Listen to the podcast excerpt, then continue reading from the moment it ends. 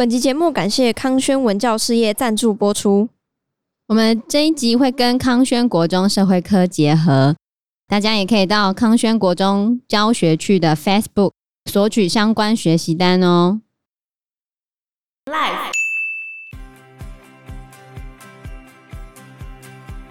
他们最后一次公开处决呢，是在一九三九年的六月，那时候是要杀一个连环杀人犯。结果呢，那个新任的首席刽子手好像喝醉了，跟他的助手发生争执，他们就没有检查好断头台是不是正确组装。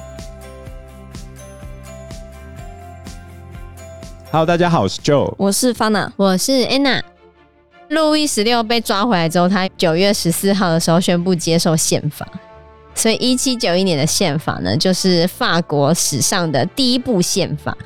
好，宪法就规定法国是君主立宪国家，要实行三权分立制度，国王呢要依法才可以实行他的行政权哦，等等等等的这些。但是没想到国王答应了嘛，可是外国军队竟然打进来了。因为外国军队呢，像奥地利跟普鲁士，他们很害怕，他们很害怕法国人这种胡闹的行为会影响到周遭的人。如果这种平等的观念影响到全欧洲的人，那那些王室怎么办？每个人都起来革命，那还像话吗？他们才不想要看到法国人革命成功呢。所以呢，他们决定要帮助路易十六打败他的那些革命派。所以他们后来就组成了反法同盟、反法联军，大家一起要围殴法国。那一开始，奥地利跟普鲁士的联军其实是有打进法国，甚至还直逼巴黎哦。然后当时的法国战士其实都是平民所组成的，他们被有钱人嘲笑连套裤都穿不起，被称为是无套裤汉，就是没有套裤的男人呢、啊。对啊，就被嘲笑就对了。啊，以现在说法就是光屁股人呢、啊。哦、oh，对，就是这些穷逼，但没想到这些穷逼平民呢，竟然对付这些军队表现的异常的英勇。本来那些普鲁士的军队以为他们把大炮抬出来乱轰，那些法国平民就会抱头鼠窜跑了。没想到他们非常认真的打仗，然后还拿剑挑起自己的帽子，喊着“民族万岁”，吓跑了那些普鲁士的军队。然后法国军队用大炮打回去之后，普鲁士军队竟然被逼退了。这场战役呢，虽然没有对普鲁士造成太大的伤亡，可是法国人在精神上被大大的鼓舞了。那些联军毕竟是外国嘛，干嘛要介入法国的家事呢？而且看到这些平民这么努力拼死作战，吓到了，然后就跑了。过没多久，联军就撤离法国了。后来法国里面呢，他们就开会决定废除王政啊，甚至宣布法国为共和国，成立了法兰西第一共和国，变共和国了嘛？那国王怎么办呢？可以去死了。对，法国本来有一些人认为可以留下国王，但是后来呢，嗯、就是以罗伯斯比，我都觉得是罗伯斯比，对，罗伯斯比这一派呢，就强烈的要求要处死路易十六。因为他们拿出了很多证据来证明，路易十六跟玛丽皇后在之前的战争里面通敌卖国。因为这一次反法联军的主力是奥地利，奥地利就玛丽皇后她娘家，嗯，所以到了一七九三年一月十六号到十七日，连续审判两天之后，当时候的法兰西第一共和的国会叫做国民公会，就判路易十六死刑。那他在一月二十一日那一天要被送上断头台，所以像我们前面有讲嘛，路易十六原本当国王的时候，他那时候觉得断头台的铡刀像菜刀一样平的时候，砍人是不够快的，所以他命令人把铡刀改成斜口的，就刀是斜的这样子，这样砍人比较快，嗯、而且有测试哦，这样子执行死刑大概只要八秒钟，很快哎、欸，对。没想到他最后竟然用这样的方式体验了他自己改良过的断头台。那处决之前必须要先游街示众，然后路易十六慢慢的前进。根据著名法国作家大仲马的记载，当抵达断头台的时候，路易十六自己把衣服换了，遭到捆绑后走向断头台。下面的观众超过两万人，没有人讲话。在处刑之前，他向群众发表了一个简短的演说。他说他是为了莫须有的罪名而赴死的，但是旁边的革命分子一直叫嚣，所以根本没人听清楚他讲什么。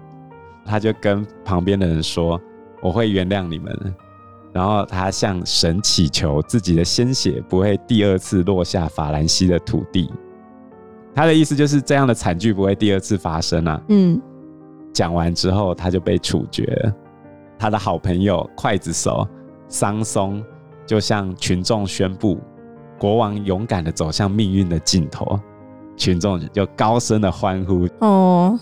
接着，玛丽皇后也要上场了。据说玛丽皇后死的时候，她坐的那个囚车是比较不好的。路易十六至少还是坐着马车过去的，玛丽皇后就没有那么好了。那在玛丽皇后走向断头台的时候，你知道她最后一句话讲的是什么吗？她说的是什么？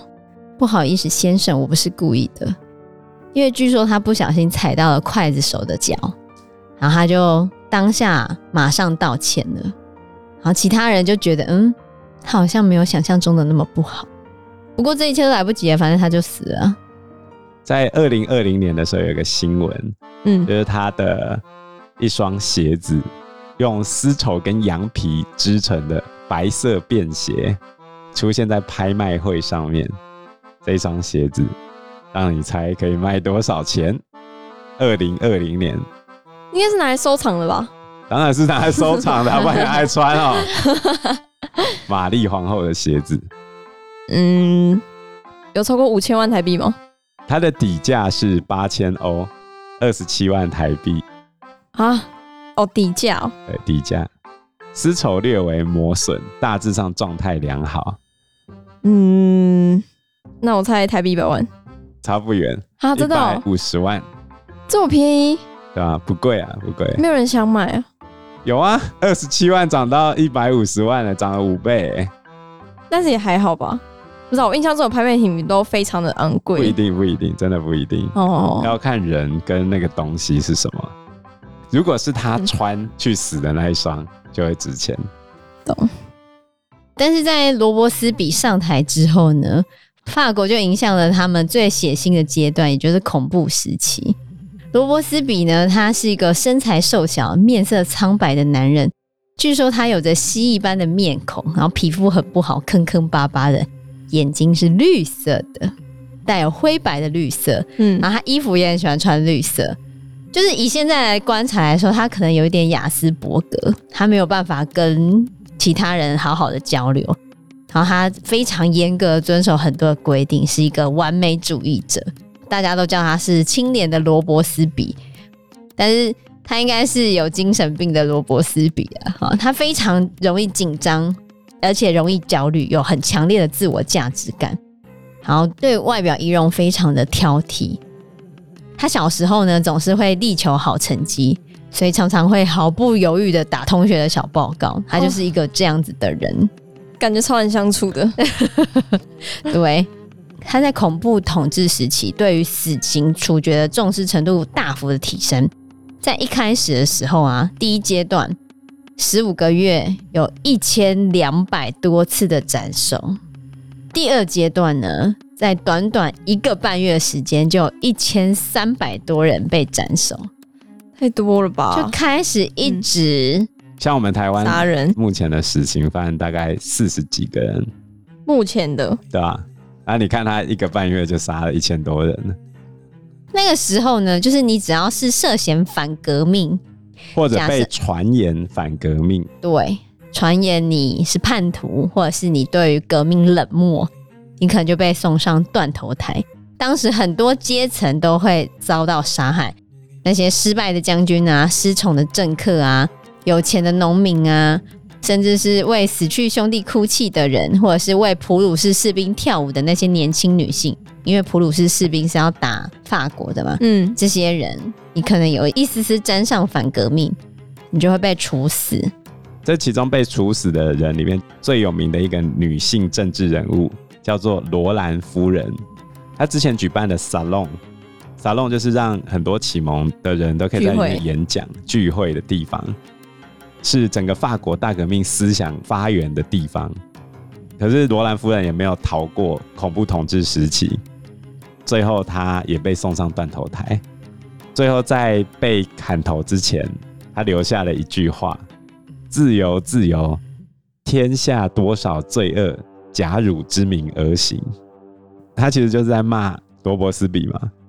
对啊，那刚刚讲到的第二个阶段，因为你在短短一个半月的时间就杀了一千多人，很多人被送上断头台，他们就在断头台的下面挖了一条可以容纳差不多六千公升血液的大沟渠，一直杀，一直杀，一直杀，然后血就会流进去。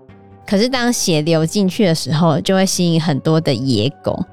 好，每个礼拜他要处理差不多两百三十名的受害者，还要有一些沟渠可以顺利的排放，然后要解决这些尸体等等的，非常的可怕。当时的刽子手桑松，他会在处决完告一段落之后，他就会把刀片先取下来，固定一整夜，然后还要把那些尸体运送到指定的墓地，沿途都可以看到很多的血迹。你就想那个马路上都会看到没干的血渍，这样。嗯，因为这样实在是太血腥了，所以最后终于导致罗伯斯比跟他派系的灭亡。罗伯斯比最后在一次血腥的政变中，因为他又宣布要把更多的议员送上断头台之后呢，有一个宪兵就很生气的冲过来要杀他。本来那个宪兵要从他的胸部开枪，可是开错了，只往他的下巴开了一枪，打碎了罗伯斯比的牙齿。就等于是脸部这边被打了一个孔，然后牙齿整个烂掉这样子。最后罗伯斯比也是被抓走。一开始医生有先治疗他，治疗他是为了把他送上断头台。最后罗伯斯比在革命法庭里面被宣判，然后也被送上囚车，送上断头台。那他上断头台的时候，还有一些人对他咆哮，说罗伯斯比是来自地狱的怪物。你背负着全法国的妻子和母亲的诅咒，回到你的坟墓去吧，因为他杀了太多的人了。那罗伯斯比最后的墓志铭是这样写的：墓志铭是可以自己决定的，当然是别人帮他写的啊，哦、你你也可以自己决定啊，人家未必会照你想的写啊。哦，一定是留下来的人帮你写的。那这样台湾的那种墓碑上面是可以刻字的吗？可以啊。真的哦，你也可以帮自己刻一个墓志铭啊。我都没有去过那种台湾的那个，就是墓碑。台湾的墓碑不太刻墓志铭啊。哦。但是我觉得新潮一点还是有啊。真的吗？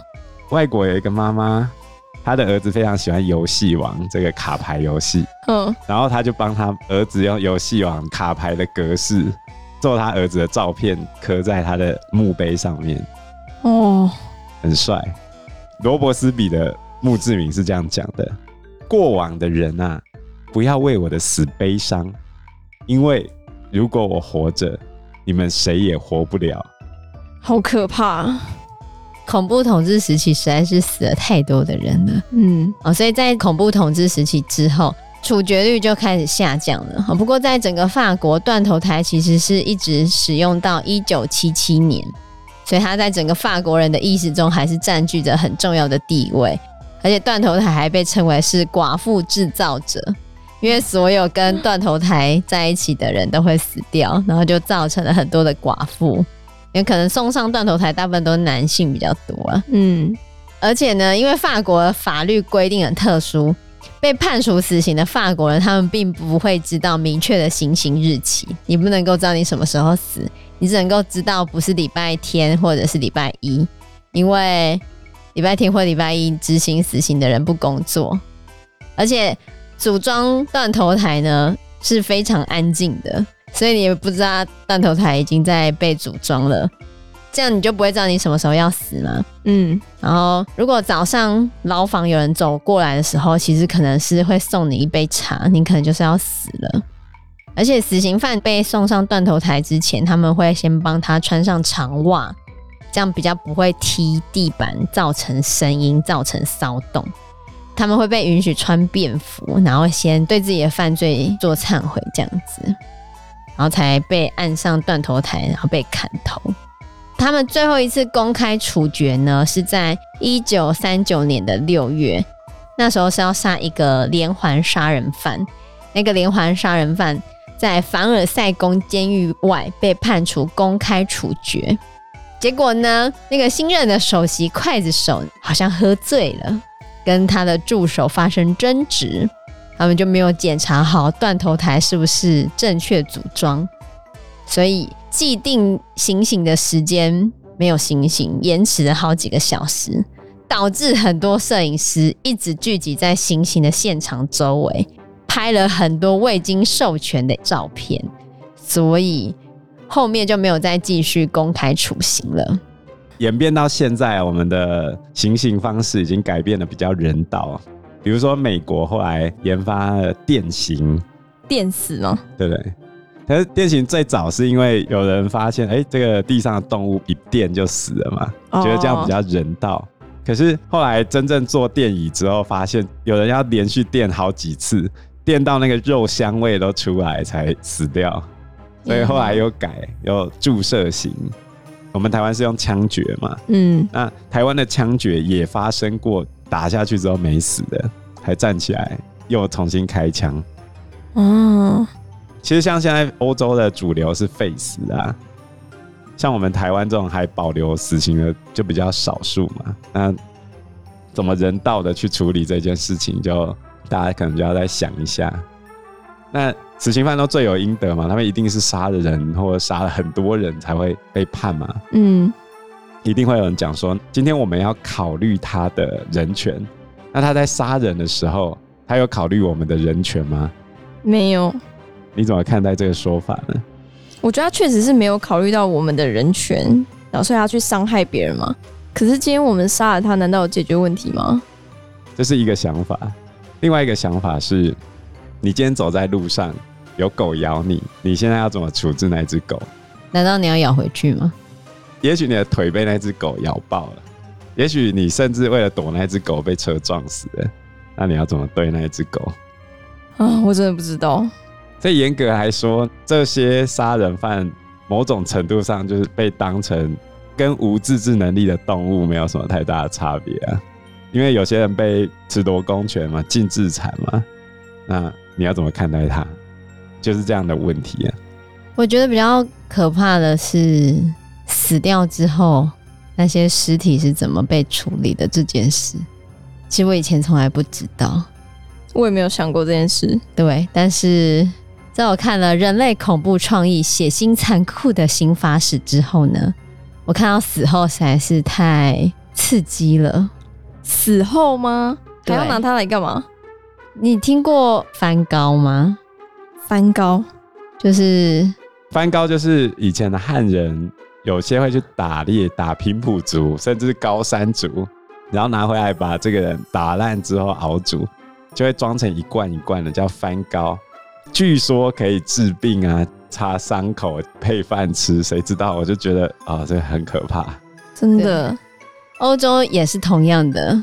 人体的器官一直被视为是医药，然后在市场上流通。就是那些罪犯死掉之后，刽子手就会把尸体分成不同的部分，卖给药剂师作为药物的原料。像头骨啊，骨头会被磨碎制成人粮，粮食的粮。他的尸体会被煮沸，脂肪跟盐就会被蒸馏出来。然后人皮会被保存下来，放在酸痛的关节或者是孕妇的肚子上面，可以减轻疼痛。然后在文艺复兴时期，人类的脂肪特别的珍贵，如果可以从活生生的捐献者上面提取的话，会被认为特别的有疗效。所以脂肪会透过煮沸提取这样子，还有牙齿啊、烧焦的头骨啊、头发跟肚脐都会很好。肚脐，肚脐不就是肉那边连在一起？对啊，当时人们认为蒸馏出的人体脂肪可以缓解皮肤病，或者可以让伤口复原的更好，可以治风湿、焦虑、痛风、痉挛、酸痛、忧郁症，这些都可以透过涂抹脂肪来获得痊愈。这些蒸馏过的脂肪还可以被拿来当做化妆品，加入蜂蜡跟一些什么松节油。可以掩饰因为天花而留下来的那些坑坑巴巴。太恶了吧！然后像英国女王伊丽莎白一世就会在她化妆品里面大量使用这些物质，还有婴儿的脂肪被认为特别有这个功用。但是要怎么取得婴儿的脂肪呢？就没有记载了，所以不敢吃。这让我想到那个泰国的那种婴油，它是只要有孕妇死掉，就会一堆人去抢那个尸体，要抢那个宝宝是吗？对啊，你去他们的夜市里面，有时候可以看到一罐一罐的，里面有婴儿形体的，还特别贵。呃，到现在都还是吗？几年前我还是有听说啦，现在我不知道。而且血液也是。就是据说共和时期的罗马会相信刚死亡的年轻男性的血液有功效，所以年轻的新娘会拿有杀死战士的血淋淋的长矛来拨开自己的头发，可以增加她的生育能力。然后有人会建议啊，要怎么追到你喜欢的女生？你就是把面包浸泡在战士的血中，然后撒在泥土上面。睡前就把那个泥土撒到你心仪的对象的屋子里面，隔天你喜欢的人就会回应你的感情。啊，那个战士又不一定是死人，也许他流血断手流血而已啊。要刚死亡的年轻男性美哦。到了十六世纪的欧洲，人们还相信喝人血可以治疗各式各样的疾病，包括癫痫啊、经痛啊、肠胃胀气等等。越年轻的血治愈的力量就越强，所以刚被处死的年轻人的血是拥有最旺盛力量的血液。观赏者就会花钱，希望可以得到这些特权，让那些死亡的人的鲜血喷洒在他们的身上，或者是可以采集那些死刑犯的血。然后在十七世纪的时候，有一个英国的旅行者，他在德国看到一个年轻人被处决，头被砍下来的时候，大量的鲜血喷向空中，就有人拿着水壶跑到前面装那个鲜血，装满之后他就喝掉，然后就赶快跑走了。真的很难想象哎。所以你看，欧洲人在大航海时代去笑那个玛雅人、阿兹特克人，这根本毫无道理，他们自己也在玩这个啊。在那个年代，很多癫痫的患者，他们都会等着行刑的时候，当那些人的鲜血喷出来的时候，拿着杯子去承接鲜血，认为喝下刚死的人的鲜血就可以治愈他们的癫痫。所以之前有讲过那个 Bloody Mary 的故事，嗯，他为了要洗净自己的灵魂，他就会收集那个处女的血液来喝，叫内洗。这是传言啊，这是传言。但是其实，在当时候的风俗，这是 OK 的。讲到这死刑就很可怕。我们最后来留一个比较有趣的结尾好了。OK。刚才有提到墓志铭嘛？嗯。那有一些人就很搞怪，想要在自己的墓碑上面乱搞，尤其是国外的人，很有创意。对对对。比如说有一个女生在自己的墓碑上留下一行小字，你如果靠近去看的话，它上面写。如果你能够看到这些字，就代表你现在踩在我的胸部上。哦，傻眼。然后再来，还有一个叫做 “I told you I was sick”，都跟你说我已经生病了嘛。再来，还有一个，现在我知道一些你不知道的事情了。啊，那这样你们会想在自己的墓志铭上面写什么？没有要写什么，我还没想到啊。好。然后有一个人的墓志铭只有两个字。Shit happens，人生总难免遇上倒霉事。真幽默。你也可以想个幽默的墓志铭吧。没有啊，而且他是怎么想到的？他会说这句话代表一定是有意外啊？他怎么知道他自己会死？也许是他朋友帮他写的啊。你应该考虑的不是你自己怎么写你自己的墓志铭啊？怎么帮我朋友写是吗？对不对？我是朋友会怎么帮你写？对。Oh. 那台湾人比较没有在写这个，对啊，对啊，这种事情怎么可以拿来开玩笑呢？怎么会不行？我觉得要幽默，幽默。人生总难免一死嘛，乐、嗯、观面对，在你死之前做了什么事情才是重要的。是，对。好，那我们这一期节目就到这个地方喽，谢谢大家，谢谢大家，拜拜，拜拜。